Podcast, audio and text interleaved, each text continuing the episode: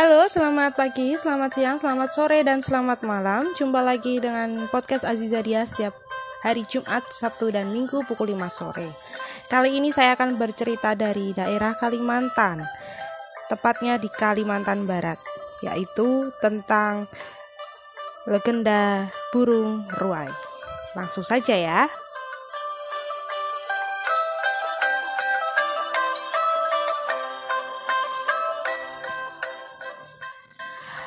Alkisah di pedalaman benua bantahan sebelah timur kota Sekura, ibu kota kecamatan Teluk Keramat, Kabupaten Sambas. Terdapat sebuah kerajaan milik orang-orang suku Dayak. Kerajaan itu berada di sekitar Gunung Bawang dan Gunung Ruai. Raja pemimpin kerajaan itu memiliki tujuh orang putri, namun sayang ibu dari anak-anak Itnya itu meninggal dunia saat si bungsu masih kecil. Di antara ketujuh putri raja, anak yang paling bungsu adalah yang cantik. Selain rupawan, si bungsu juga memiliki budi pekerti yang luhur, rajin, suka menolong, dan taat kepada orang tua. Lain halnya dengan keenam kakaknya, perilaku mereka amat buruk. Mereka memiliki sifat angkuh, pemalas, dan suka membantah. Tidak mengherankan jika sang ayah lebih sayang dan memanjakan si bungsu. Rupanya perlakuan sang ayah terhadap si bungsu membuat keenam kakaknya menjadi iri dan benci kepada adiknya. Setiap kali sang ayah tidak berada di istana, mereka melampiaskan kebenciannya kepada si bungsu dengan memerintahkan sesuka hati mereka. Bahkan mereka juga tidak segan-segan memukulnya. Si bungsu menjadi takut kepada kakak-kakaknya dan terpaksa menuruti semua perintah yang diberikan kakaknya.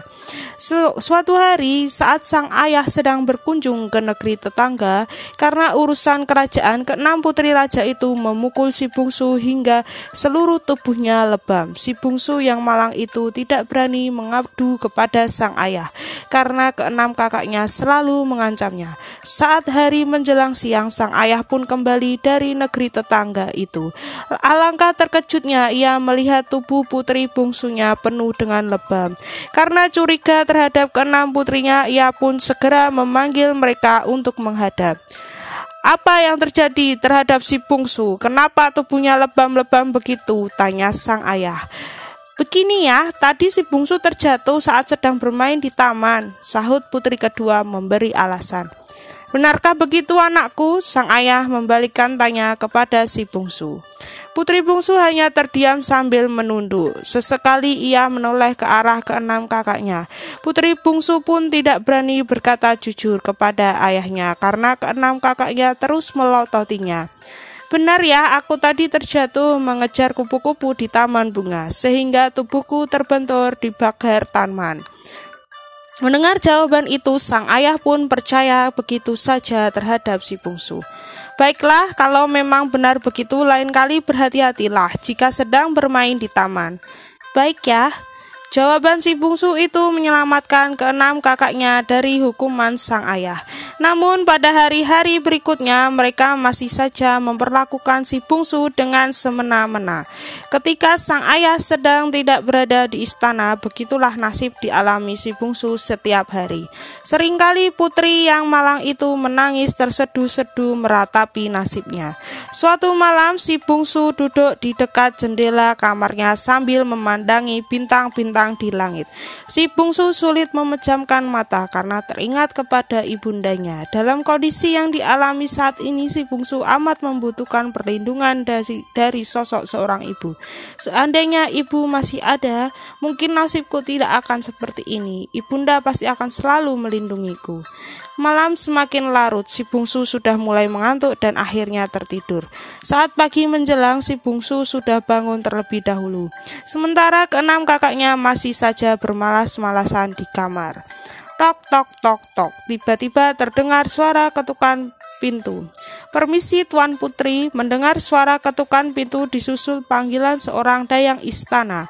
Putri bungsu segera membuka pintu. Ada apa wahai dayang? Maaf putri, hamba mendapat perintah dari Baginda agar semua putrinya segera berkumpul di pendopo istana sekarang. Apakah keenam kakakku sudah kamu bangunkan? Sudah Tuan Putri, hamba sudah berkali-kali membangunkan mereka, tapi tak serang seorang pun yang membukakan pintu.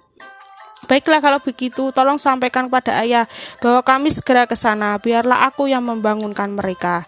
Setelah dayang itu pergi, si bungsu memberanikan diri untuk membangunkan keenam kakaknya.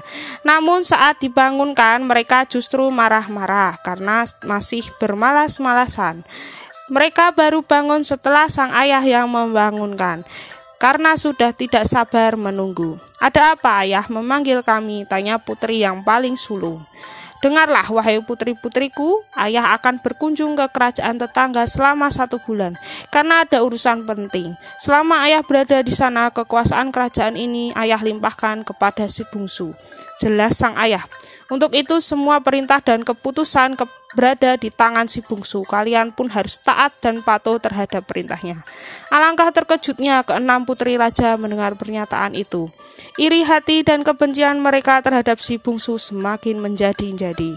Keesokan harinya sang ayah pun meninggalkan istana bersama para pengawal dan prajurit. Sepeninggal ayahnya, si bungsu berharap bahwa dengan kekuasaan yang diamanatkan kepadanya dapat mengatasi perilaku kakak-kakaknya. Namun ter- yang terjadi justru sebaliknya. Kakak-kakaknya yang licik itu mengambil alih kekuasaan istana dan semakin leluasa memperlakukan si bungsu sewenang-wenang. Suatu hari, keenam putri itu berniat mencelakai si bungsu dengan mengajaknya mencari ikan di gua batu. Di dalam gua itu terdapat aliran-aliran sungai kecil yang banyak ikannya. Tanpa sepengetahuan mereka, ternyata di dalam gua itu juga tinggal seorang kakek yang sakti. Saat mereka tiba di gua itu, si bungsu pun disuruh masuk terlebih dahulu menyusuri lorong-lorong gua. Ketika ia telah jauh masuk ke dalam, justru kakak-kakaknya pergi meninggalkannya. Maka tinggallah si bungsu seorang diri di dalam gua. Suasana gua yang gelap gulita membuat si bungsu tersesat. Ia pun hanya bisa menangis siang dan malam. Setelah tujuh hari berada di dalam gua itu, tiba-tiba si bungsu mendengar suara gemuruh yang menggelegar, seolah-olah hendak meruntuhkan dinding-dinding gua. Ia pun menjerit-jerit ketakutan. Beberapa saat kemudian, tiba-tiba seorang kakek tua muncul di hadapannya. Sedang apa kamu di sini, cucuku? Si bungsu pun menceritakan semua peristiwa yang dialaminya hingga berada di dalam gua itu seorang diri sambil meneteskan air mata. Mendengar cerita itu, kakek itu pun merasa iba kepadanya. Dengan kesaktiannya, kakek itu mengubah sebu- setiap tetesan air mata si bungsu menjadi telur putih yang besar dan berjumlah banyak. Selang beberapa saat kemudian, kedua tangan si bungsu perlahan-lahan ditumbuhi bulu dan kemudian berubah menjadi sayap burung. Apa yang terjadi ta- kepada tanganku, kek? Katanya si bungsu kepada kakek. Tenanglah cucuku, kakek akan menolongmu dari kesengsaraan ini. Kamu akan kuubah menjadi seekor burung. Setelah itu ramilah telur-telur itu hingga menetas menjadi burung-burung yang akan menjadi temanmu. Setelah kakek sakti itu berdoa, seluruh tubuh si bungsu perlahan-lahan ditumbuhi bulu-bulu yang indah.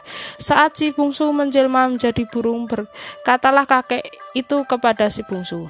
Cucuku, kini kamu telah menjadi burung dan kamu diberi nama burung Ruai. Kuek kuek kuek kuek kuek, jawab si bungsu dengan suara burung. Begitu si bungsu selesai menjawab, kakek itu pun menghilang. Burung ruai penjelmaan si bungsu itu pun segera mengerami telur-telur itu. Setelah dierem, dierami selama dua puluh lima hari, telur-telur itu akhirnya menetas. Setelah dewasa, burung-burung ruai itu meninggalkan gua dan bertengger di atas pohon di depan istana ayahnya. Dari pohon situlah si bungsu menyaksikan keenam kakaknya dihukum oleh ayahnya karena telah mencelakai dirinya. Nah, begitulah cerita dari Kalimantan Barat yang berjudul Asal Mula Burung Ruai. Sampai jumpa.